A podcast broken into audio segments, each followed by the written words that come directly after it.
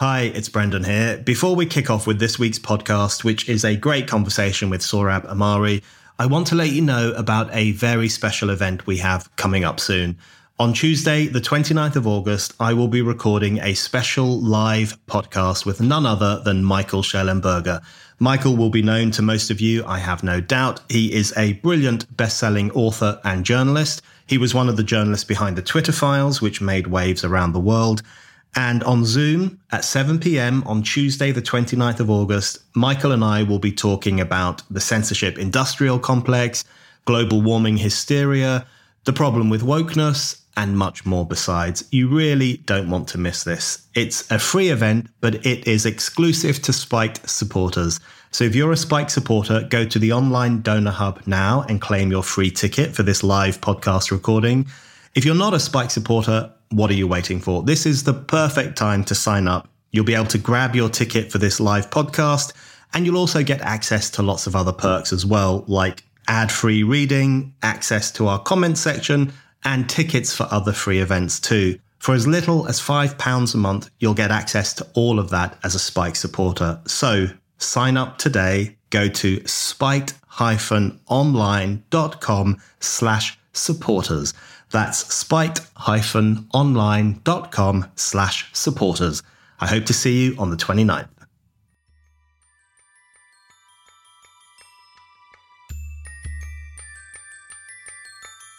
Wokeism, or I sometimes use the phrase lifestyle leftism, the leftism that's not concerned with the traditional commitments of the left, but rather it's all about policing working class people, their use of language, their consumption choices, and the rules constantly change so that if you haven't gotten the memo, you might say the wrong thing that was just acceptable two months ago. All of these are actually disciplinary mechanisms for the human resources department. When when you have a market tyranny, it often goes hand in hand with state tyranny because working people aren't making enough to just live in dignity. Hello, welcome back to the Brendan O'Neill Show with me, Brendan O'Neill, and my special guest this week, Sohrab Ahmari. Sohrab, welcome to the show. Thanks for having me, Brendan. Good to be back. It's great to have you back on. Uh, we've had numerous chats over the past few years about politics and culture and morality and all sorts of issues. And I want to now talk to you about your new book, which is called Tyranny Inc. How Private Power Crushed American Liberty and What to Do About It. It's really an extraordinary book. It's very, very interesting. Uh, I, I, think it's surprised a lot of people. You are now being talked about as one of the conservatives against capitalism. So there's, I think there's a lot to kind of unpack with that. Um, but in in essence, we'll get into some of the various issues you address in the book. But in essence, it is a pretty devastating critique of corporate power in the US and the ways in which it can impact extraordinarily negatively on working class people's lives, on their liberties, on their dignity. It really uh, digs into that problem. Um, so, I guess my first question for you is a broad one. Are you a Marxist now? Has there been a change of heart? How would you describe yourself politically, given you've just published this book, which is a pretty devastating critique of contemporary capitalism? Uh, th- that's a good question. So I I went through my Trotskyist phase, uh, like many people do, at age 17, 18. And um, no, I'm not going back. Uh, there are many ways uh, and many perspectives from which you can be critical of uh, of capitalism or unrestrained capitalism, let's say, or the unhindered workings of the market system. Um, in my case, uh, the worldview is more inspired by Catholicism and the kind of Christian slash social democratic tradition that it fed into. And so, uh, really, what the book champions is not. Uh, the abolition of private property or the abolition of uh, the capitalist class and the you know dictatorship of the proletariat, but rather something more modest, something that we had on both sides of the Atlantic uh, in the first few decades after World War II, which took different names. In the U.S., it was called the New Deal Order. In the in Britain, often called you know social democracy. Uh, in, in Europe as well, social Christian democracy. You can also think about it as what I call political exchange capitalism. What I mean by that is it's a system that um, recognizes that markets are good at allocating resources in some ways and that, that they they're, they're, beneficial, but that they are tools, and therefore they should be sub markets should be subject to um, what we expect of in a decent society, which is democratic give and take, you know, accountability, injustices that are embedded in them should be justiciable in the courts, etc. And that's what we've lost in the neoliberal era of the past you know two generations or so. So no, uh, one can take seriously certain Marxist critiques about the way that. Um, uh, especially after the Industrial Revolution, society is sharply divided into two kind of antagonistic classes, etc., without going whole hog, you know, on on the Marxist program for uh, you know total abolition of private property and so on. Yeah, that for opening question was ever so slightly in jest because, of course, in the book you do say that you're not advocating full socialism, uh, but you do talk about the New Deal values. Um, you do value unionization in the workplace. Uh, I want to ask you about that later as well. Um, so it's a fascinating book in terms of, as you say, positing a critique of unrestrained capitalism, but not necessarily from a traditional left perspective, but rather from a slightly different angle. So uh, there's a lot there to unpick. I think um, one thing I wanted to ask you early on was just what what your understanding of freedom in this book is, because one of the points you make, which rang true for me, and I'm sure it will, will ring true for a lot of readers, is that there is there has been this conflation of freedom with free markets, particularly in the US context. There was the emergence of a right over the past few decades, which seemed to uh, link freedom in almost entirely with the free market, the the uh, a lack of restraints attached to corporate power or capitalist enterprise. Um, and at the same time, there is there has traditionally been an understanding that restrictions of freedom tend to come from the state or they tend to come from the mob. It's not necessarily uh, within the free market arena that we see restrictions on freedom. You're trying to turn that on its head to to develop an understanding of freedom that goes beyond free markets, and also, more importantly, to develop an understanding of tyranny that indicates that uh, uh, the workplace, the free market, can often be one of the true sources of tyranny in people's lives. So, can you just explain? What you're saying about freedom in this book, why you think we need a broader understanding of that concept and the restraints that are sometimes put on it. Uh, I come from this from the kind of classical uh, tradition and classical philosophy that um, freedom is not the mere absence of restraints, um, but rather the ability to to live in a flourishing way as a human being. And human beings are not just uh, creatures of economics, but they're also political uh, animals. They're social animals, uh, and they're animals who you know uh, are capable of striving for lives of virtue and contemplation. Um, and for that to be possible, paradoxically. Um, a, a, social system that only emphasizes market autonomy um, is pretty dangerous and, and, unlikely to yield that kind of uh, that ideal of uh, freedom. So in the same way, uh, you know, obviously the classical tradition says that uh, tyranny is whenever a ruler or a group of rulers um, wield society for their own private benefit as opposed to the common good of the whole, which when they do that, it makes it difficult for ordinary people to flourish. And I accept that definition of tyranny. I only note that under uh, modern conditions, and especially under conditions of neoliberal capitalism, which is a kind of overused term. You know, whenever, as soon as a, a person on the left opens their mouth, as you know, they say neoliberal, uh, neoliberalism. It's become kind of a cliche. But I have a kind of strict definition of it. We can get into what precisely is different between neoliberal capitalism and um, earlier iterations. But under these conditions, the tyrant isn't necessarily the government.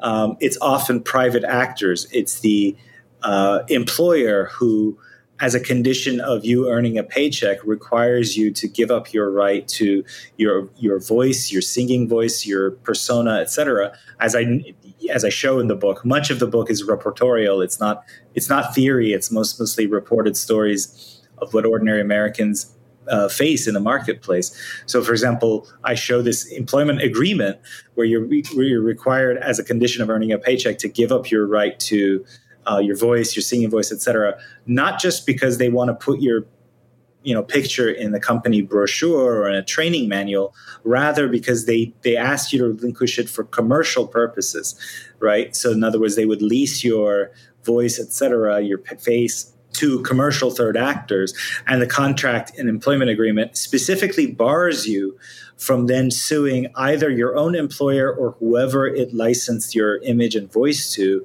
for anything for breach of privacy for harassment anything. You could in order to earn a paycheck, that's just one of the many uh, conditions that you agree to, and and you see how you know the ideal of maximal market autonomy, unrestrained by, for example, the countervailing power of working people through unions or government protections, can actually work to the um, to the loss of freedom of ordinary people, um, and, and in ways that you know systematically begin to amount to what I call private tyranny so you don't go as far as Marx uh, in in an obvious way because Marx's point. Um, he said that the worker is free in a double sense. He is free to work or free to starve.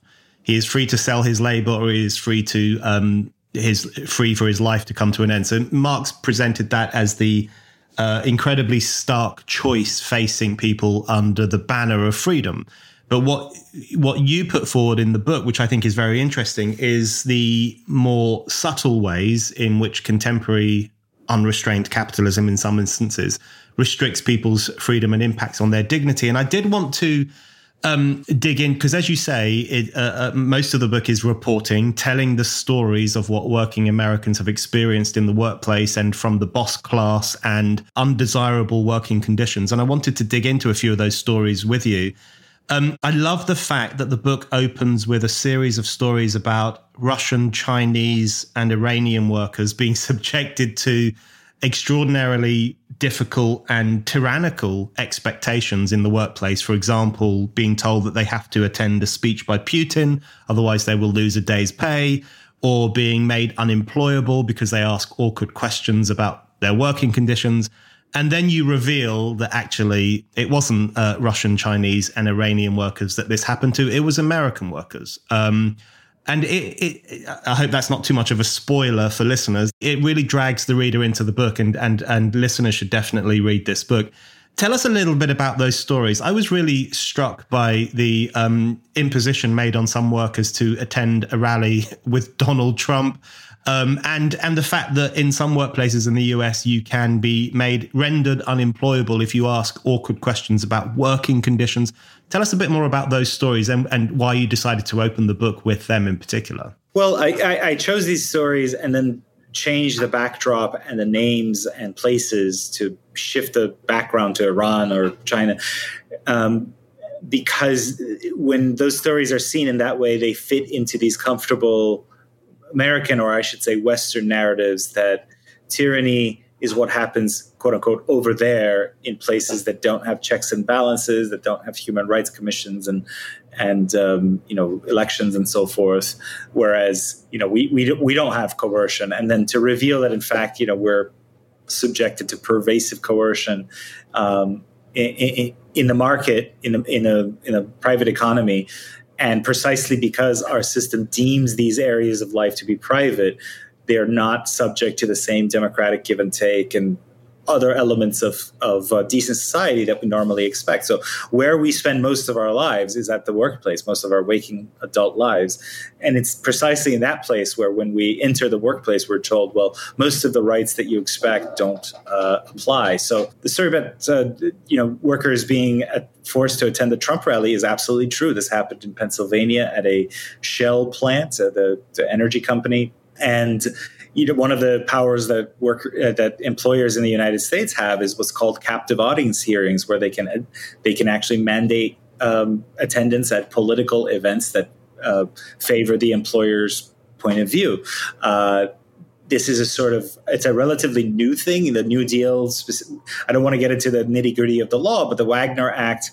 Uh, didn't include this, right? Because it recognized that workers and employers have different levels of bargaining power and just power in general. And so it wasn't that like they they each have a symmetrical right to free speech, so they can just because workers can present their worldview at, at, the workplace in terms of unionization doesn't mean that the employer should have a parallel right to present its worldview. But over the decades, frankly, mostly Republican lawmakers and courts have chipped away at um, at that law, such that now work, employers have this right to force workers to um, attend captive audience hearings where they, they can't speak back and basically the employer gets to broadcast its point of view.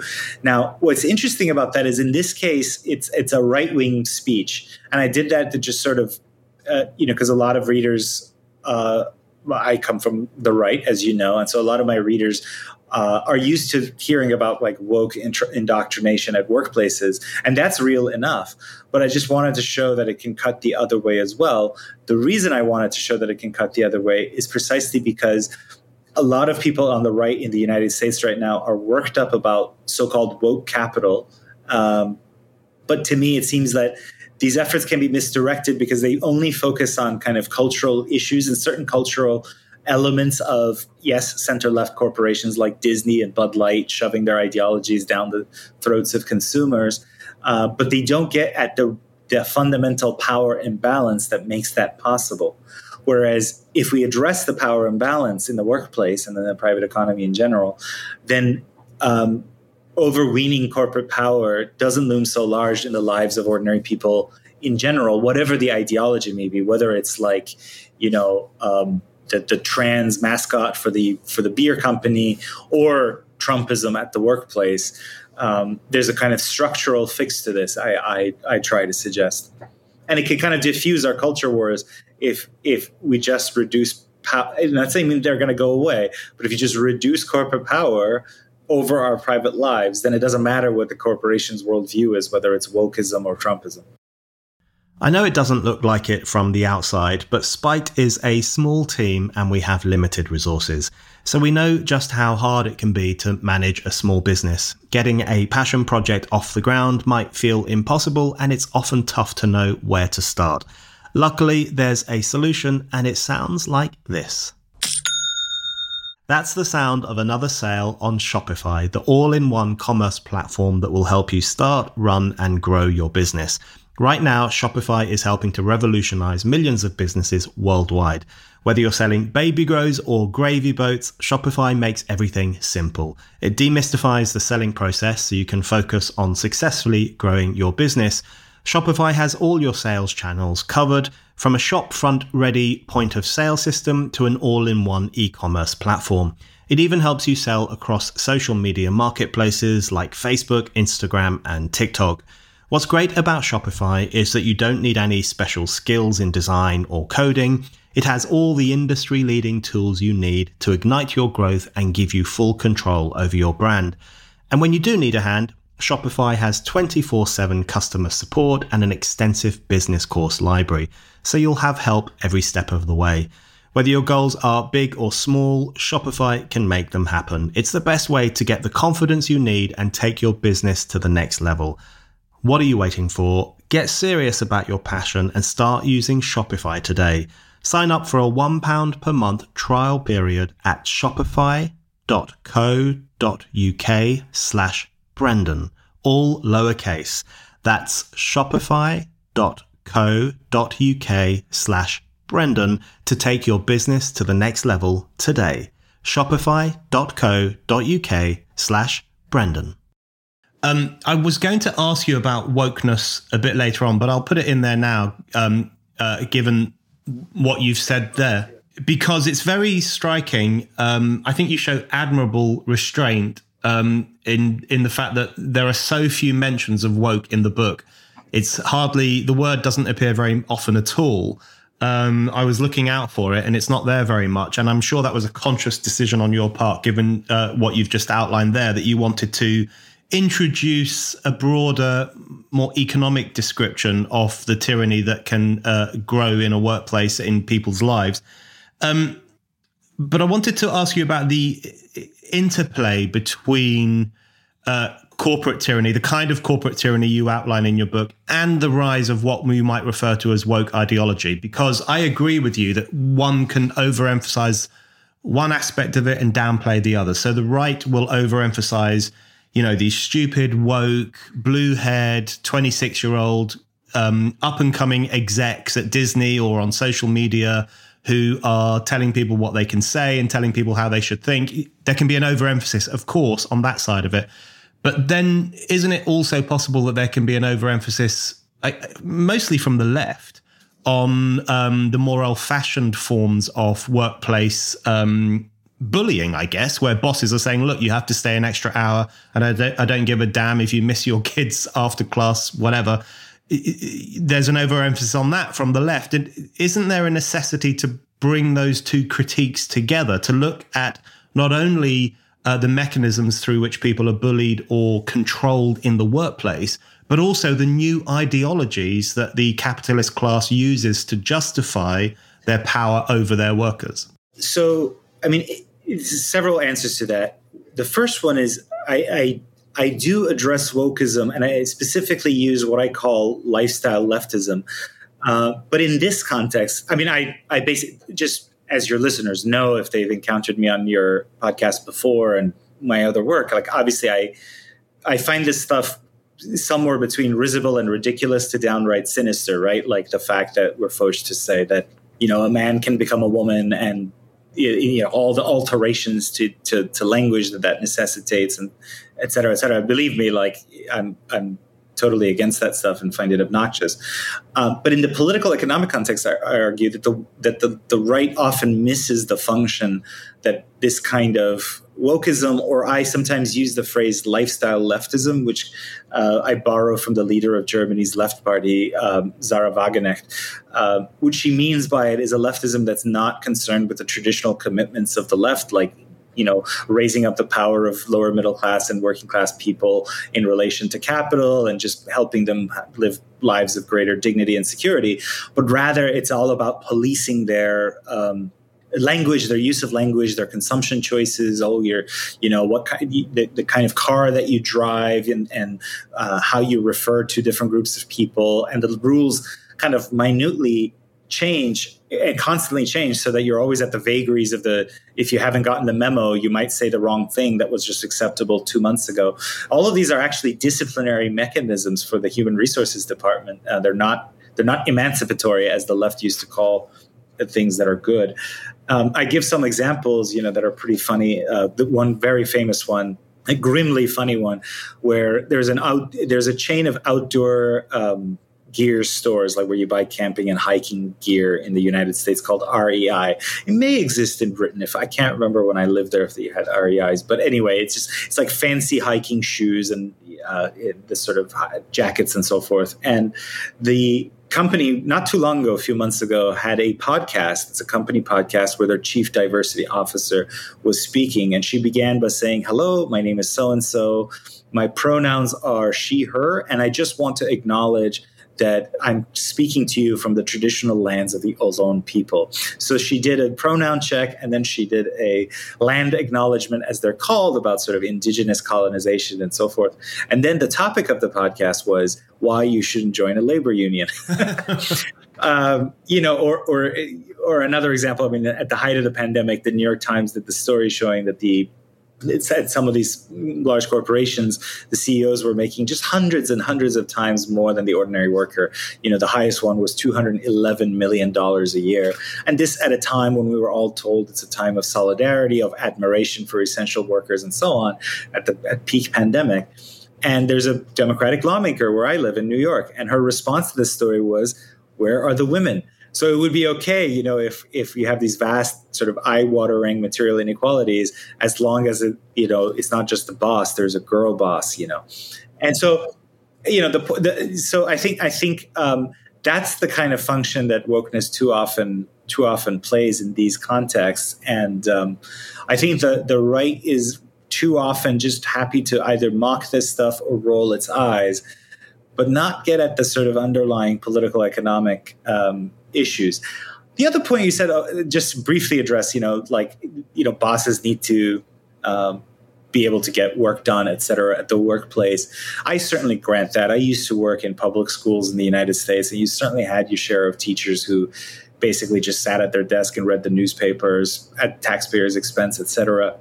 I think that that that that has been a problem in the past. I I do think right now, um, and still can be a problem to be clear, but right now the the the balance of power has so shifted, you know, since the kind of thirty golden years, or the thirty glorious years, whatever you want to call them, of the sort of post post war era. Um, the the the you know, sort of the level of disempowerment is almost entirely goes on one side. And it's not just like bosses being able to tell workers what to do, but to keep them in a state of precarity where they're they don't have enough hours and they don't have enough wages um, so that, for example, in the United States, half of all fast food workers have to rely on public f- welfare to make ends meet. A quarter of college teachers, adjuncts, have to use welfare to make ends meet. And so we have what's called a high wel- welfare, low wage society. Britain is actually the closest to us in this respect.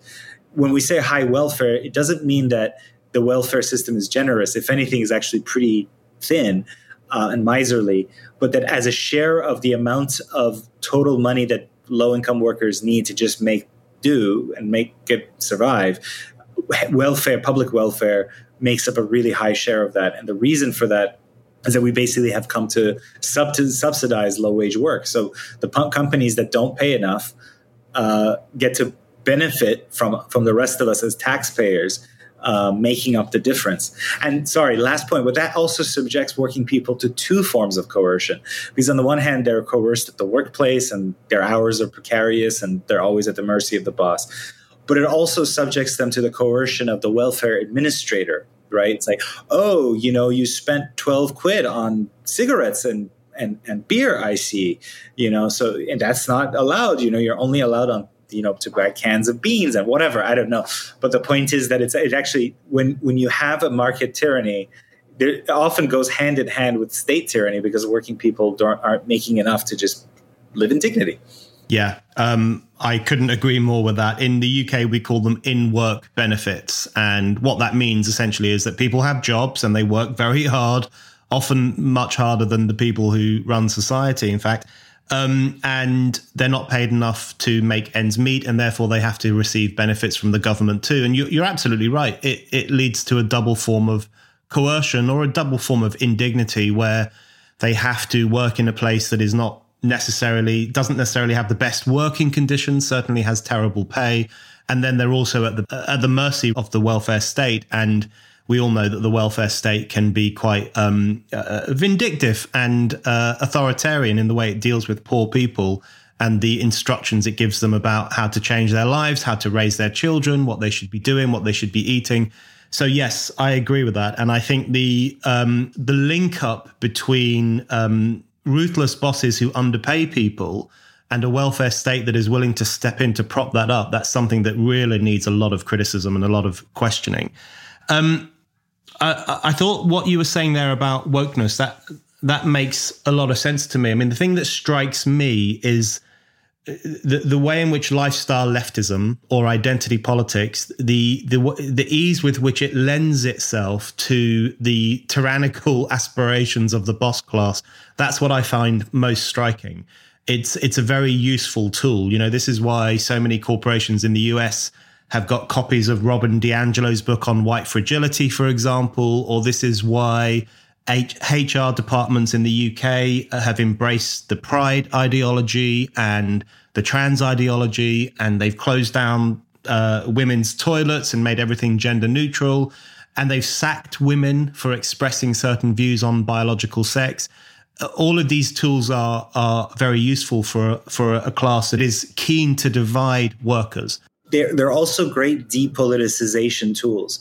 Uh, what I what I mean by that is removing politics as the arena in which social relations are fought and maybe hopefully reach a, reach a consensus is that's what you know democracies are supposed to do as you noted in your in your great essay um, which we adapted from your book which we published at compact mag uh, we, call it cheers for the swinish multitude um, that's what we're supposed to do is to contest things politically. What what this kind of ideology of whether it's the pride ideology or, or Robin DiAngelo thought, Ibram Kendi thought, is it, it actually does a great deal of um, depoliticization. What I mean by that is yes, we have fraught social relations in the United States. Uh, we have fraught class relations in the United States. What these ideologies do is turn it into a kind of self help problem it's it's up to you individually to like work through your biases and work through your bad thoughts. Or if you're a if you're a member of the minorities you know we're going to give you this kind of self-help affirmation that you're you're great you're blah blah blah your story is foregrounded. Other other stories have to now recede to the background because formerly your story was pushed into the background and so on and so forth. None of this is politics, right? it, it is politics. It's politics that, as you say, helps the boss class because it keeps things at the level of your own individual mind and what you should do to become a better person.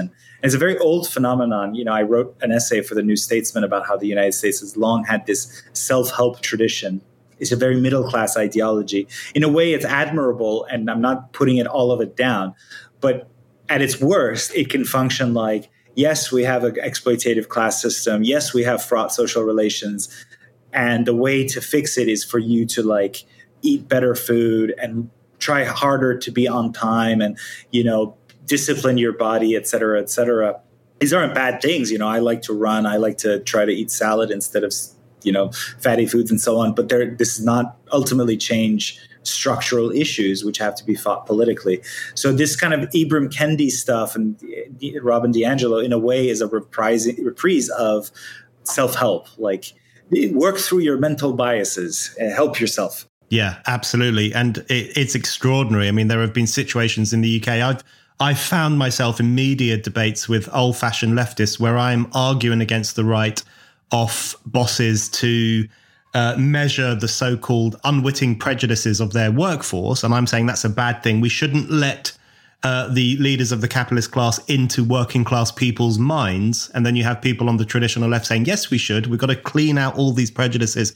And it, it kind of invites the boss class into a level they hadn't been in before, which is right into the brains and the emotions and the souls of the people who work for them, which is pretty extraordinary when you think about DEI, diversity, equality, uh, inclusion, and, and all those initiatives in the workplace today. Um, I want to ask you about a couple of things that I think are are quite US specific. By that I mean when I read them in your book, I was really shocked and horrified because we don't have them here in the UK.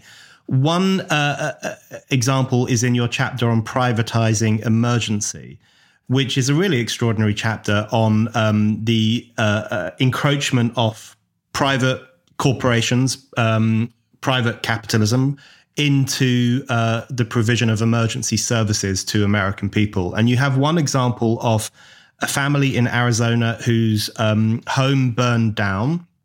And uh, the local firefighters came and put the fire out, which is great. That's what you would expect them to do. But there was always a there was also a private firefighting firm, something that would horrify uh, British listeners. I'm sure we don't have private firefighting firms, and I don't think we should have. This is a service that should be provided by the state for everyone who lives in the country. Um, but you talk about this private firefighting firm that uh, turned up, stood around bullshitting, and then billed the family twenty thousand uh, dollars. Now, I, I, I think you you will understand because you've lived in the United Kingdom and you've travelled the world you will know that that will be shocking to listeners outside of the United States. So just describe how that kind of situation has come about and, and what is ordinary Americans' response to the fact that even emergency provision can be privatized in this way?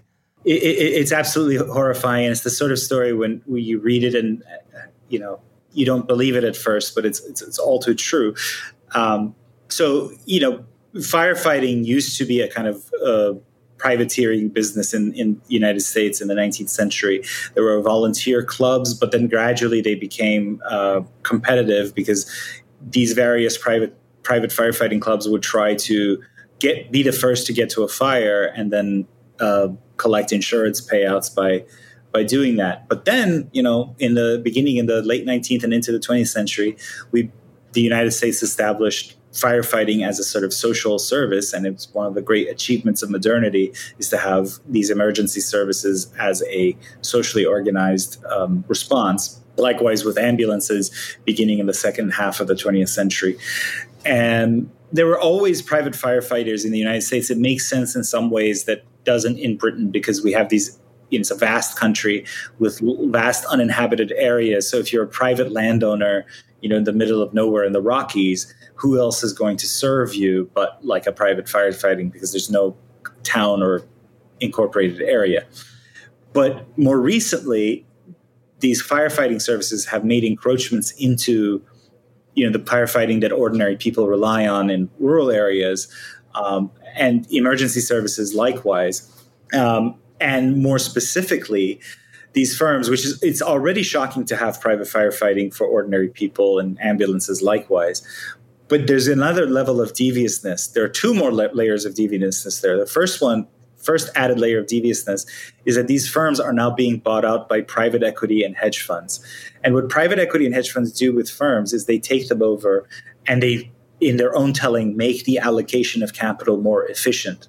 In what ordinary people would understand is they just sort of asset strip the firm and try to try to squeeze as much profit as in as short a term as possible with as little investment as possible. And by the way, they add massively to the firm's debt.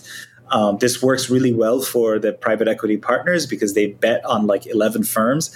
And even if nine of them fail, the one of the 10, 10 or 11 succeeds. And on the whole, they end up doing fine and better than fine. But ordinary people, you know, can't they can't uh, take 11 jobs and hope that one of them works out. And likewise, ordinary communities can't be like, well, this particular emergency firm failed because of private equity management, but other ones didn't. you you only have your emergency services that you have in your area. So that's one devious element of this story in the United States. The third and still more devious element of this is that the pension funds of public firefighters and emergency services workers are investing in the very private equity funds and hedge funds that are in the business of privatizing their jobs so that you have workers' capital being coercively used to dispossess workers of their own solid, stable working class jobs. Um, and so that's how that problem comes about. Um, and uh, again, it, like I said, to to foreign ears, this is one of those where it's like, this is really wild capitalism. That said, it, you know, Britain, Britain and Europe more broadly, but especially Britain, certainly has this sort of scourge of too much private equity and hedge funds um, that are out in the you know, they, they would love to see the NHS privatized. Um, I, I, think it would be a disaster. I, uh, I think you and I have talked about this before. I'm not saying the NHS is perfect, but the NHS is an achievement. And it is weird to have this sort of weird NHS worship that happens from time to time in Britain. That said, um, there are certain things, this kind of safety that you have when the NHS works well and you go to the hospital, you go to the clinic and you address your problem and you don't have to fear a bill showing up in your mailbox afterward. It's a constant anxiety of American life, even if you have health insurance. You know, you sh- you go to the doctor and then uh, you have your insurance, but it's like, oh, but you use this kind of X-ray service that wasn't covered by your insurance in this regional area, so therefore you still owe fifteen thousand dollars. Mm. Is a constant crisis of American life. Now now bound up with the rise of private equity and hedge funds. Um, yeah, I think the um, the American health system is a mystery to many British people. I have to say, um, and as you as you say, the NHS is not perfect, but it is free at the point of demand, and you can get a doctor's appointment, you can have an operation, and it, it doesn't cost a penny. And I think that's a good thing, personally speaking. Um, but I, I want to on on that point, I want to ask you about the problem with privatizing emergency or the problem with privatizing health. So we we've given the example of this private firefighting service, and you make the point that in some parts of America, which is a vast country, that might make sense. Um, the other example is whenever I'm in New York City, in Manhattan, walking around, I'm always struck by the fact that you will see all sorts of ambulances going past. They seem to be they're not uniform. In the UK, you have one kind of ambulance. It makes the same noise as every other kind of ambulance because it is a state provided service that is taking people to a state funded hospital. Um, but in Manhattan, you will see all sorts of ambulances going to different hospitals, presumably provided by different companies. I don't know, but it is a, quite a confusing sight for those of us who come from a country with a universal health service. Um, but I wanted to ask you in relation to this isn't the broader issue here that there are just some services in society that should be governed by something other than the profit motive. Uh, something that I would consider higher than the profit motive, which is uh, the social good, the common good. There is a social good in making people well. There is a social good, for example, in educating children. So that, that, that raises questions about private education, although I do think people should have that choice. Uh, there is a social good in putting out fires, especially if they pose risk to life and property, and therefore that should possibly be provided by society itself. So uh, you you say that you haven't become a Marxist, you haven't become a leftist, uh, but there is an issue, isn't there, with elevating the profit motive above other considerations that we need to really start to critique and think about. No, absolutely. I mean, you don't have to be a Marxist to favor that uh, that government is better poised to provide certain services. Um, and uh, I think eminently, you know, water, electricity, these sort of common goods should be public utilities. And actually, this kind of plays into your earlier point about uh, wokeness, et cetera. There's another area in which um, actually the rise of private power is is both abetted by wokeness in the ways that we talked about, but also abets wokeness. And here's what I mean. I mean, the more we privatize these kinds of services that all people rely on, the more ordinary people become vulnerable to kind of political loss of their ability to just meet ordinary needs. So, debanking, for example, is a huge problem across the West. After the January 6 riots, which needless to say, I thought were like a, a, a, clownish and shameful episode in the history of the American right. But whatever you think of those people, um, they were barred by services like PayPal from fundraising for their for their defense. Um, they were essentially de-PayPaled. Uh, likewise, then you had the truckers in Canada when they rose up against vaccine mandates. Um, the Canadian government debanked them quite ruthlessly. Farmers in the Netherlands, and now most recently, uh, you know, Coutts Bank, uh, sort of elite luxury bank in uh, in Britain, doing that to Nigel Farage. Um, there's a reason why there's a doctrine in common law actually called the common carrier doctrine, which Britain and the United States um, share with each other, which is that you know services like public utilities. Uh, you know ships that that market their services to everyone, bridges, etc., can't discriminate unreasonably against people. So, like your phone company, our landline phone company, if anyone still has a landline phone, can't kick you out of their service because you supported Brexit in the phone calls that you made. Um, but but you know the more we expand the scope of the private especially into these dangerous areas and the more de- we deregulate the private uh, we, the more vulnerable we come to like the whims of a Coutts manager, you know, who's like doesn't like Farage's worldview. Um, so I think there's like these are the areas where we should insist on in the old-fashioned social democratic way of like asserting the primacy of politics and of the common good over absolute privatized deregulated rights. Hi, it's Brendan here. I just wanted to remind you that you can still buy my book. It's called A Heretic's Manifesto Essays on the Unsayable. And I've really been blown away by the response to it from readers, reviewers, spiked supporters. People really like this book, and I think you're going to like it too. It covers all the insanities of our time, from climate change hysteria through to COVID authoritarianism, through to the trans ideology and it basically makes the case for more freedom of speech, more debate, and more heretical thinking to challenge the conformism of our times. So, what are you waiting for? Go to Amazon right now and order my book, A Heretic's Manifesto Essays on the Unsayable. And now, on with the show. Um, okay, another thing that leapt out at me as a possibly quite American thing, although I know it happens in other parts of the world too, but it was shocking to me as a British reader of your book um, you have this great list early on in the book about the things that um, the boss class, the the people who run organizations and companies and corporations, the things they are legally allowed to do by law in the United States, and it's a list that people will, I guess, be quite familiar with. They're legally allowed to pay poverty wages. Um, they are allowed to schedule work time with little regard for uh, their workers' well-being or whether they can make it at that time. Um, they can regulate and curtail workers' speech. Uh, we know that we've we've all um, heard examples of that in in recent years. And then there's one thing on this list which which made my mouth drop, where it says they can mandate attendance at anti-union meetings. And I suddenly thought, oh, hold on, that that's overstepping the mark even from the British context. And we do have union busting in the UK. We do have efforts by government to undermine uh, the rights of trade unionists and the right to strike. Uh, the current Conservative government, for example, wants to introduce um, a minimum service idea where a public sector organization will have to provide a minimum service, even though its workers have voted to go on strike which is a clear interference in the right of workers to withdraw their labor. But when I read that on your list, they can the workplaces can mandate attendance at anti-union meetings. I found that quite shocking.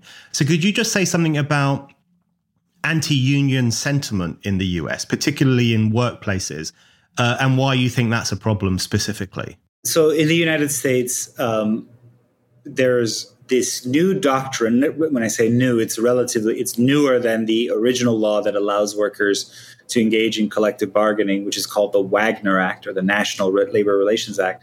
That was enacted in 1935 but beginning in the 1940s and 50s um, congress and courts and conservative national relations boards started to um, insist that if if workers have the right to free speech in terms of organizing then uh, employers should have the asymmetrical right to free speech to do anti-union organizing. The reason that's a sort of bizarre assertion is because um, it assumes that the two are already on a kind of symmetrical, equal footing. When in fact, of course, as everyone knows, workers are typically much more vulnerable um, um, in terms of being able to be fearing for be able to make livelihoods and so forth.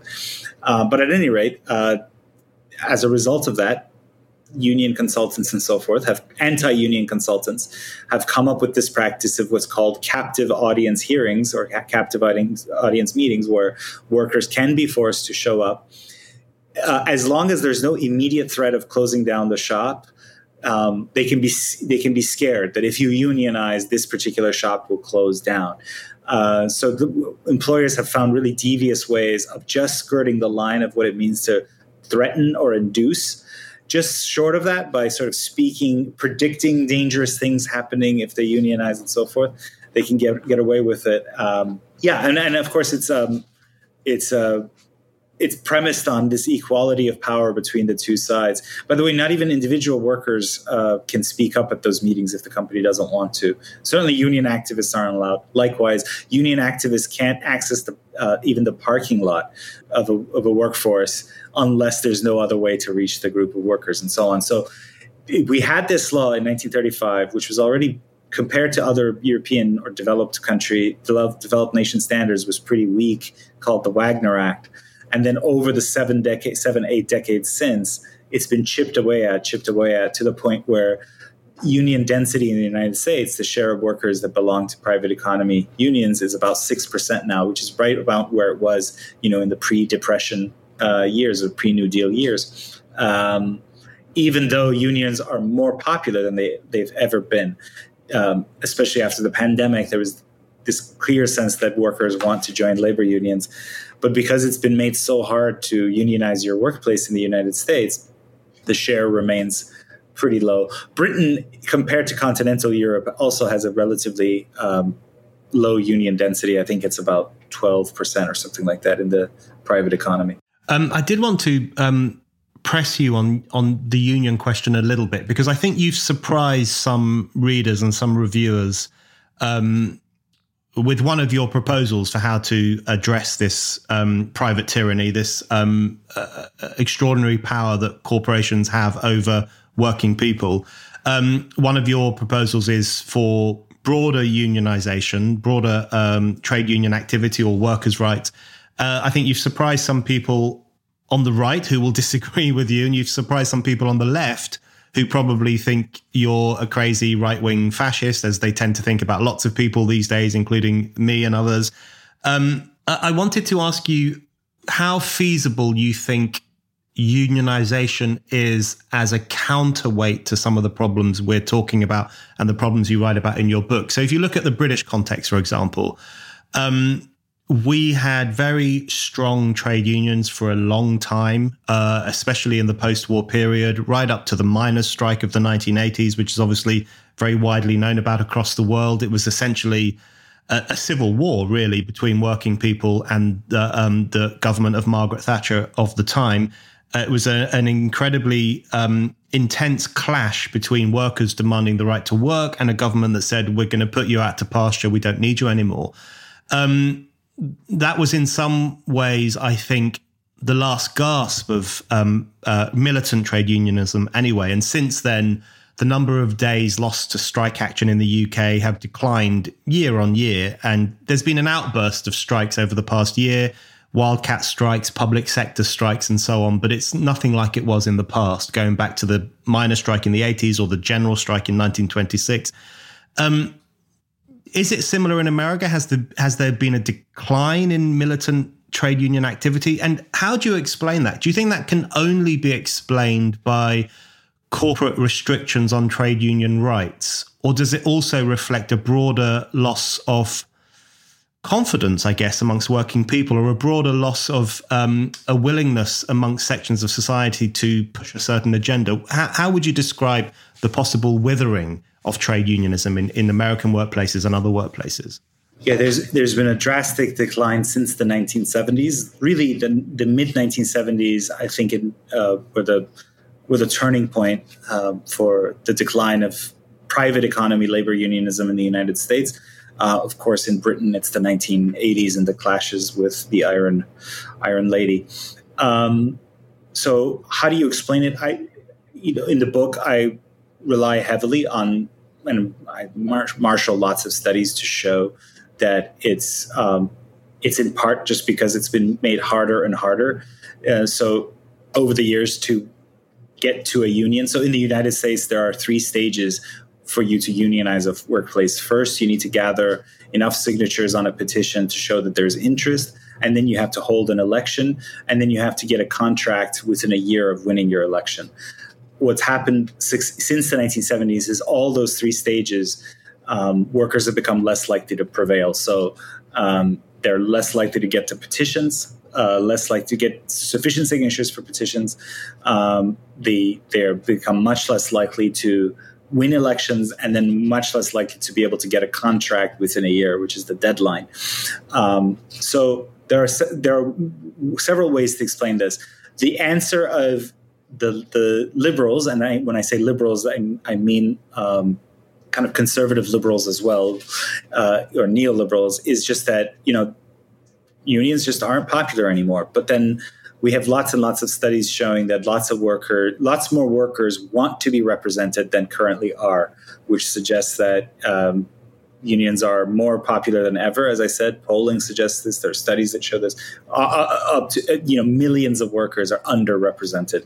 So take that off the picture. Another explanation is that automation and globalization had a factor in this. That's true in manufacturing sectors, but manufacturing isn't the whole of the economy. So if you control for the manufacturing uh, question, this, the decline across other sectors is still quite steep since the 1970s, which suggests that just blaming China or just blaming robots isn't sufficient either. So that leaves you with my preferred explanation, which is just that in the United States, um, the employer class got much better at waging class warfare and preventing unionization.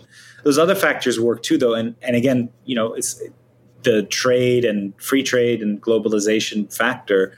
That's you know that wasn't ordained by nature. It wasn't inevitable. That was a choice that the West made um, to de-emphasize making material stuff and move toward a more services-based economy, where, as it happens, especially in um, lower end services, it's quite hard to unionize workers. Um, we made that choice. Well, we didn't make it; the, mostly elites did, and uh, the rest the rest of us, ordinary people, paid the price in the form of not just the loss of labor unionism, but an economy that we found suddenly uh, that uh, couldn't manufacture stuff once the pandemic hit. Oh wait, most of the raw materials for uh, many of our drugs are made in China oh wait, we, we can't manufacture our own masks. Oh wait, we can't manufacture our own you know ventilators. And some of this stuff we've revamped since then. Um, but it just revealed that the kind of free trade model had, had kind of hollowed out uh, US, the, the, U.S. economy. I mean, in, in Britain, the, the, so the loss of manufacturing has been unbelievably, uh, unbelievably tragic. I mean, the, the what, what does the UK economy run on? It's like expensive real estate in the southeast. Um, and financial services and insurance. Like this was used to be an industrial powerhouse of the 19th century, right? It's a, uh, but these, one thing I argue is like, it's people say, well, it's because of competitive advantage of Vietnam and China. The vicious labor laws of China and Vietnam don't grow on specific trees that are unique to the Vietnamese and Chinese, you know, climate. It, it, it's a choice. You don't have to, you know, you don't have to allow companies to go over there. If you want to do business with the West, with our democracies, with our decent laws, etc., and, and and our talent that we have, you should pay you know Western wages. And I think we are going in that direction.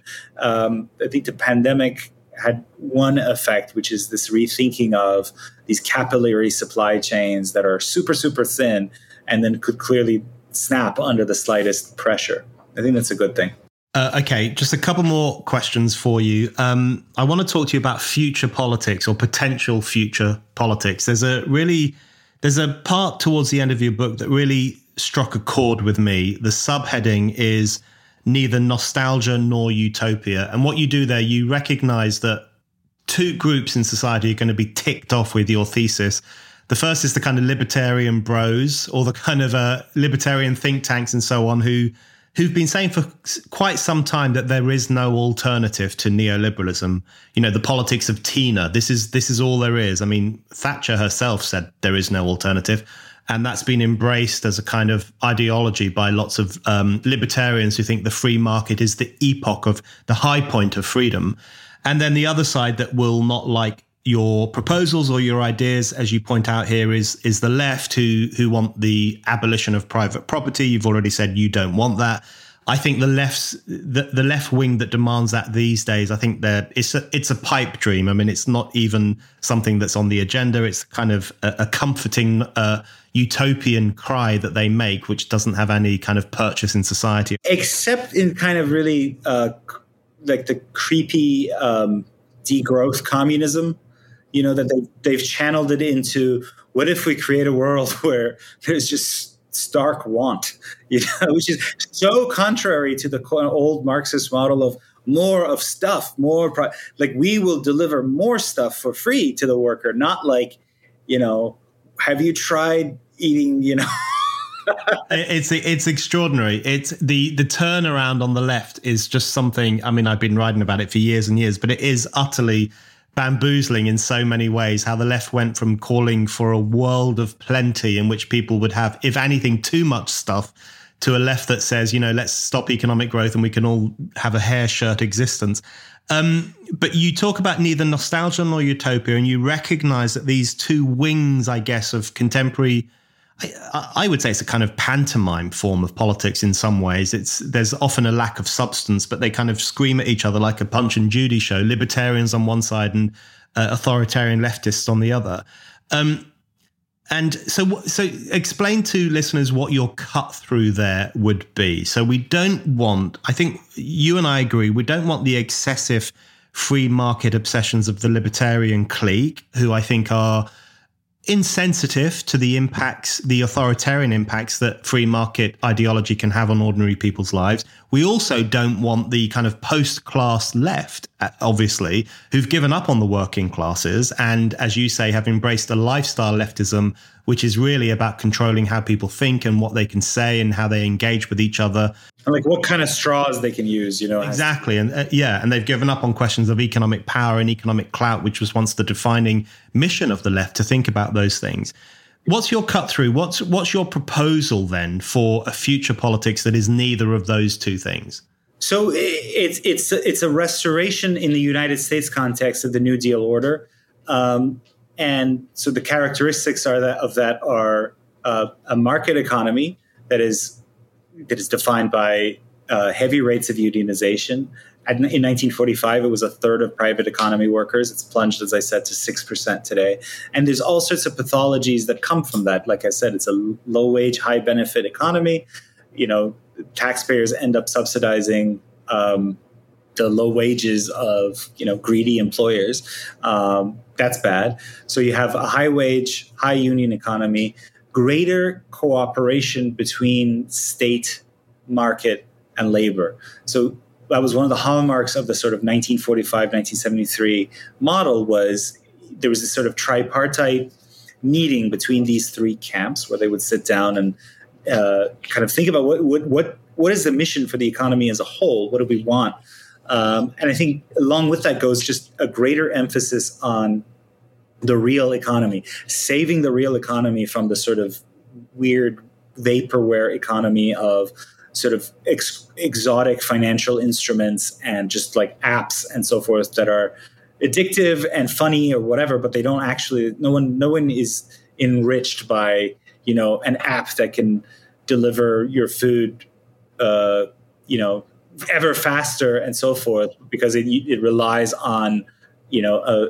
a labor force of Guatemalans who are hyper exploited. Like you can walk down the street and get your sandwich, you know. And so uh, it's an it's a rentier economy, right? Like all these apps and so forth, they don't actually add anything to the economy. They just sort of take little fees from it. Oh, it's like a four dollar service fee and a two dollar. Um, it, this, no one is is is meaningfully uh, enriched by any of that. So, an econ- you know, shifting back to an economy where the West makes stuff material stuff. And in, in, fact, the war in Ukraine, whatever your stance on it, I happen to be much of a dove. I think we should try to reach a negotiated settlement. But one thing the war in Ukraine has exposed is the extent to which the West can't just do like industrial stuff anymore. We're running out of munitions. Uh, we're running out of stuff. And so, um, in this sense, I, I want to see a, rest- restoration of that. Um, cutting down on the ability of large multinational firms to, you know, trick everyone through all sorts of arbitrage. So, open borders is one form of arbitrage. It's labor arbitrage, meaning uh, you undercut um, native workers by just flooding in armies of people who are ultra exploitable and vulnerable and willing to always work for less.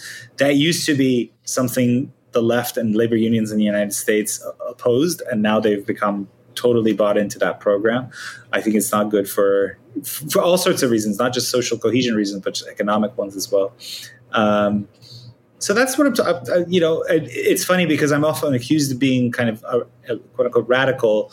In, and in some ways, I am in my diagnosis. But I think people reading this book will be surprised at the degree to which, um, in its prescriptions, it's a it's a work of humdrum reform uh, and a belief in a, a, belief in in small d democratic um, power to compass the market once more. The market is good, just don't make a fetish out of it. Realize it's a tool and it's subject to political give and take.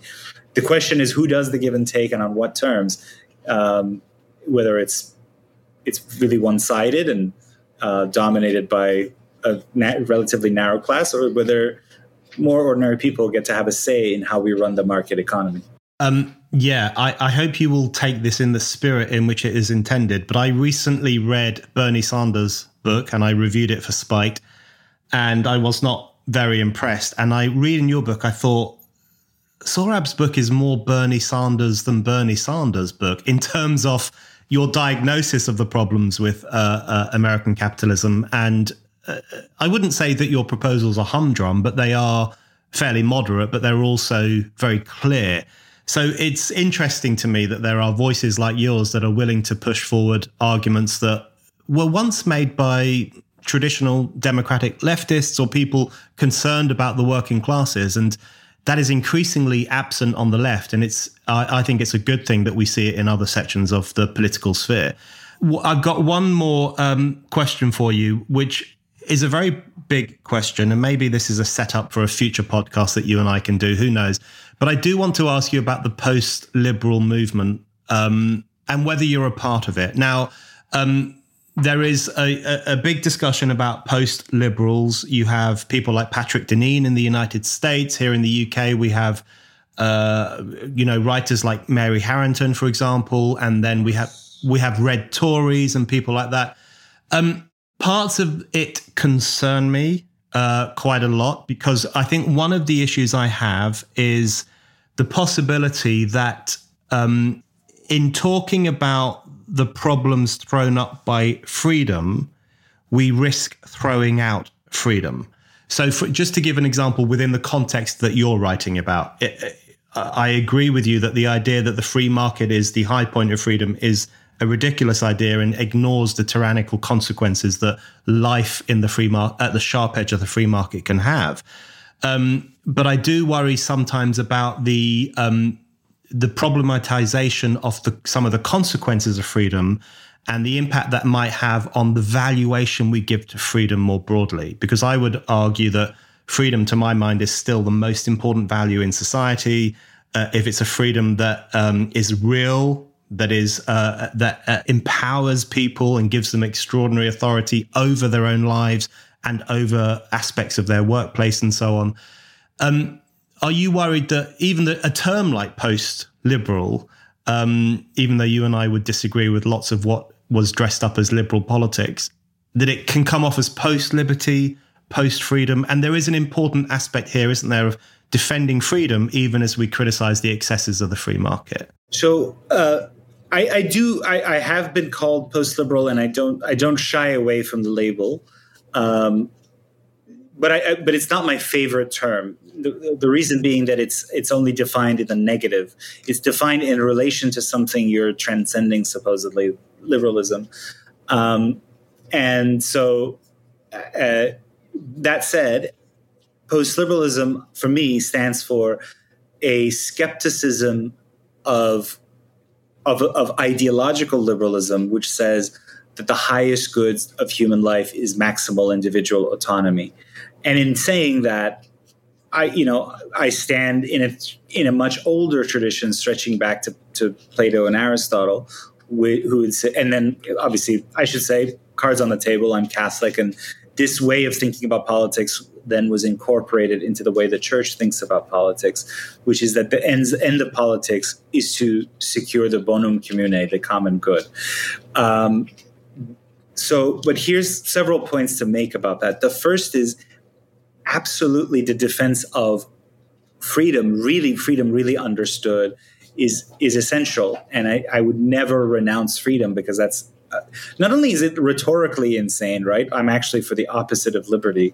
Um, even as as just a mere partisan in the public square, you know, it's like saying like, yes, I, you know, I, I love bad things. You know, of course not. But but more substantively than that, like the argument with liberalism, with ideological liberalism, and especially as it's evolved um, in in recent years into neoliberalism, is that precisely by by uh, fetishizing individual autonomy, it's paradoxically left us less free. So it's not a, a, a, disavowal of, of true liberty, but of the kinds of in the kinds of ways where um, you know the insistence on saying that the human is utterly autonomous over the body to the extent that I can, you know, change my sex, which is something that both, you know, genetics and genesis tell us is pretty immutable. Uh, and not only is it enough that I that I be allowed to become the opposite sex, but in order for me to feel find f- true fulfillment in my sort of experiment and living, you also have to affirm me. So that I I would argue that that that final move where you have to say the right pronouns and so forth on pain of social ostracism and even of of paying a sort of material price for your failure to do so that final move i argue is embedded in in in liberalism that is not a departure from liberalism but is is a working out of liberalism's fundamental principles ideological liberalism um, so i mean he, he, that, that, that that's where i would leave it at that um, it's not a it, I, I see my, my project as a as a as a recovery of true freedom, which has been assailed by ideological liberalism. Last thing I would say, though, just to not to leave it there, is that there are plenty of achievements of liberal society that I value, right? Democratic deliberation, um, due process, orderly administration of things. The only thing I would say is that sometimes ideological liberals claim for liberalism things that had already developed before liberalism. So, for example, there's the Magna Carta, right? The um, the idea of rule of law is as old as the Roman Empire, right? So it's and many other the Chinese empires, Persian empires. We didn't necessarily like everything they did, but the point is that you know some of these things were not invented in the sort of cauldron of of the 18th and 17th centuries, but rather had been developed civilizationally much longer, which suggests that by by dispensing some of the dogmas of liberal ideology of maximal autonomy in every realm all the time, you needn't necessarily end up with, I don't know, some dark society without rule of law, without due process, etc. And I, so uh, that said, I think there's a better term that I've uh, you know applied to myself is that I'm you know my the worldview I'm articulating right now is anyone who's of your listeners who's Catholic or at least was raised Catholic would just recognize it as a kind of Catholic politics, which I think is humane. At you know, a lot of the social democratic ideas that we celebrated in this podcast have their own Catholic analogs, or in some cases, they have like explicitly Catholic roots, and um, it needn't mean the loss of liberty. In fact, again, I insist, is a recovery of true freedom. Sohrab, thank you very much. Thanks for having me, Brendan.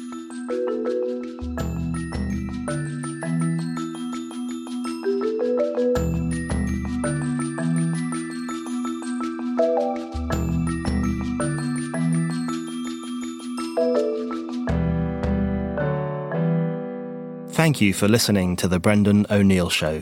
We'll be back with another guest and more discussion. Don't forget to subscribe, and in the meantime, keep reading Spiked at www.spiked-online.com.